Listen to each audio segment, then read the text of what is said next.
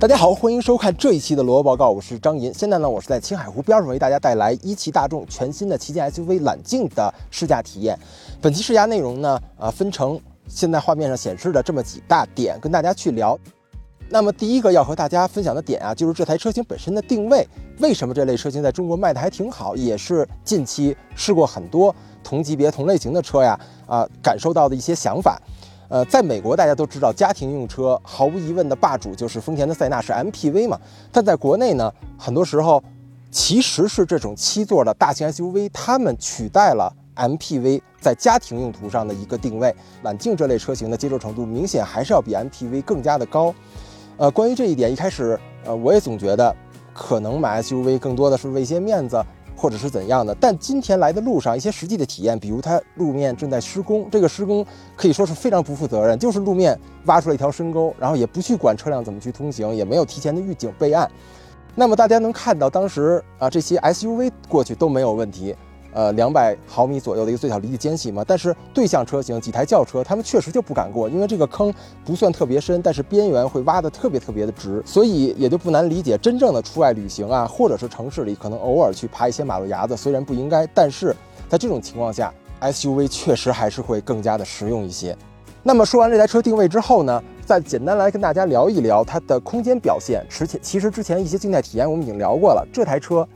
它之所以空间表现非常好，是前中后都可以坐一个我，而且都可以坐得比较舒服。前排大概还有三指空间，第二排可以翘二郎腿，第三排还有三指空间。除了第三排以我的这个发型和我的身高来说略微有一点点蹭头之外，它的表现超过了很多 MPV 车型。这个不光是因为它尺寸上的优势，超过五米一的车长，而且更重要的是，它本身的车内的空间利用率。作为一个曾经有过。也是大众集团的车型嘛，奥迪 Q7 跟它尺寸其实也差不多，小一点点啊。但是从空间利用的角度来说，现在的揽境在整体的设计环节上，在底盘的布局上要强太多太多了。小例子，为什么这台车后排放倒之后是一个那么样的一个纯平的，平的就简直就像一个厢式货车一样的这样一个储物空间呢？其实就是它座椅有一个下沉式的设计。为什么能做下沉？又是因为它的底盘布局，包括它的油箱，包括它的悬挂，早就做出了相应的避让，这些都是。像我当年 Q7 那种原生车型，难以想象的，包括它第三台地板的高度也非常非常的低，很接近 MPV 的车型的水准，这一点又胜过了绝大多数，几乎是我目前测过的所有的七座 SUV 车型。所以从实用度的角度讲，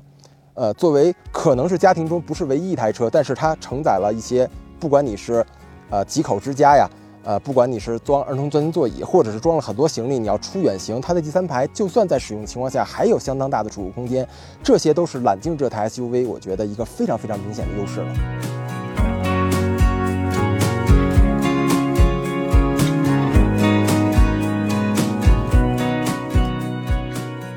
同样，由于六座老 Q7 相当糟糕的后排体验啊，我一度对六座 SUV 车型有种强烈的抵触感。但第二天体验揽境的六座版的时候，真觉得很多细腻的设计完全不像德系品牌的作风。六座车型的车门都和七座版不一样，退让出了一个非常舒适的侧面扶手和手肘活动的空间。座椅肯定是不能放平了，如果要搭车床或者大量运货，不如七座。但是全独立设计的舒适性，包括头枕细节、坐垫的宽度、倾斜角度，同样能击败许多 MPV 选手。甚至出风口、USB 充电口一类的配置也给的很足，而得益于两米的车身宽度，中央通道也非常宽敞。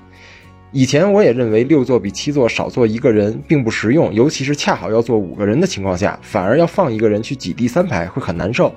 但揽境这种乘坐空间很好的车型就没有这个问题。对于需要照顾孩子的家庭或者有一定商务需求的用户，六座的使用体验会非常出色，值得推荐。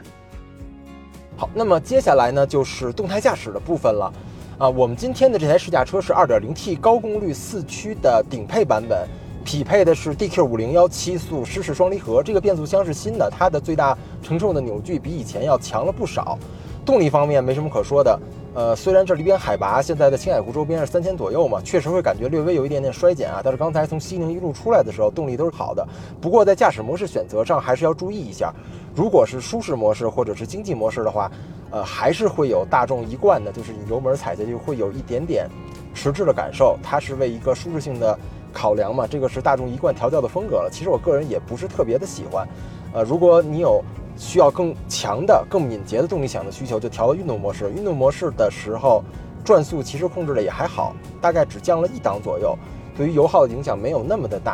啊。这就是在山路啊，经常需要超车啊，需要激烈的驾驶一些的时候，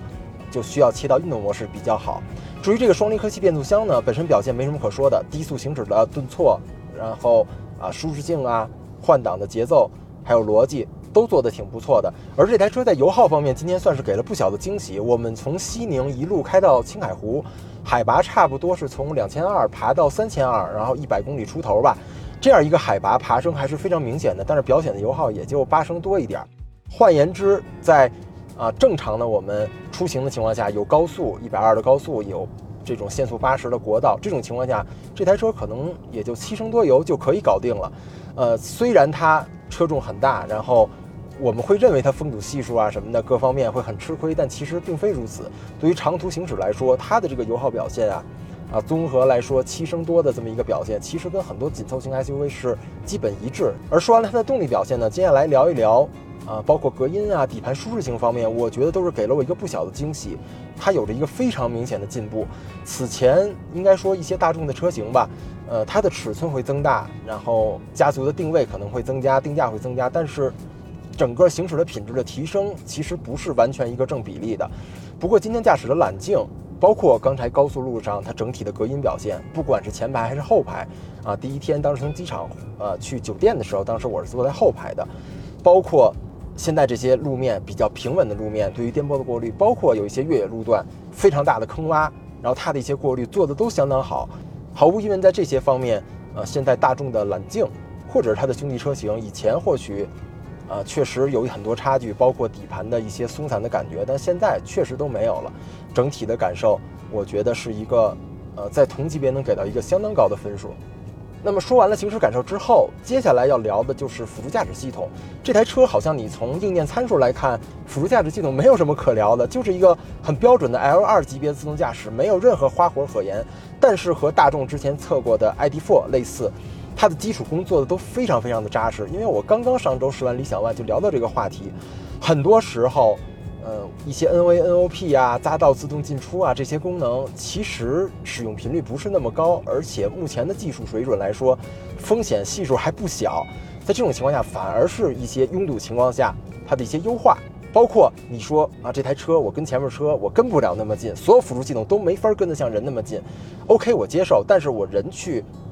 介入的时候，我去踩油门踏板，那么我接近前车的时候，一松开油门踏板，你不能跟我这较劲，不能给我因为你觉得距离近了就急刹车，又或者是我在用自适应巡航全速域的时候遇上拥堵的情况，它慢慢的刹停的时候，你停不稳，也会对你车内的乘客，包括驾驶员都会觉得不太舒服。在这些方面，揽境表现的都非常好，这个也是它三点零版本的这个 ACC 嘛，现在普遍表现都是相当不错的。我们刚才在收费站。啊，模拟了一个我去操纵，离前车已经非常非常近了。你松开油门踏板，它还是会很舒服的，很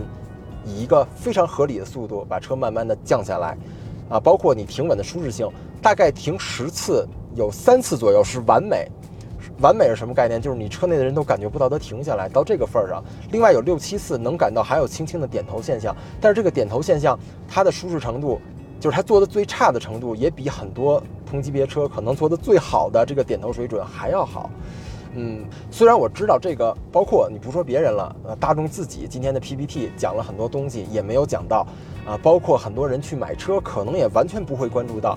但是真正在用车的环节上，尤其在城市里拥堵驾驶、环路的感受，啊，包括你在呃，可能一些高速上也会遇遇到一些拥堵。真的会非常非常影响你的心情，也是至少对我买车而言，现在如果说我要买一个在城里使用的车，那么我刚才说的这些功能，或者说它的舒适度，或者说是人车匹配的这么一个互动的，它的一个设计的合理不合理，会是我基本上是第一位去考虑的这么一个要素了。好了，那么说到这里，从我们的第一点它的定位和空间表现，然后第二点它的驾驶感受。还有第三点，它的辅助系统，我的一些看法。其实说到这里，差不多就可以跟大家聊一下它的结尾了啊。呃，我觉得你像我们今天西宁啊、青海的这些旅程，啊，很多时候对于绝大多数人的工况来说，包括现在的柏油路修得很好啊，西藏、阿里的南线早就全都柏油了，北线我不知道现在情况怎么样，但应该柏油也通了或者快通了。一台这样的车型，它其实是兼顾了 MPV 的空间和乘坐表现，啊，然后也有一定的离地间隙和脱困能力，包括它的油耗，甚至是包括现在这现在这个弯道，它的一定的操控性，都要比硬派越野呀、轿车呀、MPV 啊综合起来，其实要好很多。呃，所以客观来说，这类车型就是大七座或者大六座，尺寸很大的 SUV，各方面做的比较好的情况下，嗯，确实。我想了半天，虽然我之前对这种车辆我也完全不感冒，我也认为专车专用，可能 MPV 在某些方面会更突出一些。但是论一个家庭用车的综合属性，像揽境这样的车，它确实是非常非常占优势，我们是不得不承认的。而为什么经过这么多年的市场竞争，最终这个尺寸的车型就是接近五米，甚至超过五米，占据了一个主流的啊这个家庭用车替代 MPV 的这么一个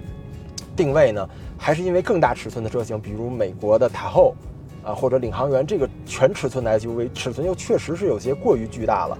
呃，在城里开基本上就会非常非常的痛苦。毕竟呢，像是北美哪哪都地广人稀的，包括一些城市里，只要不是最繁华的 CBD 中心区，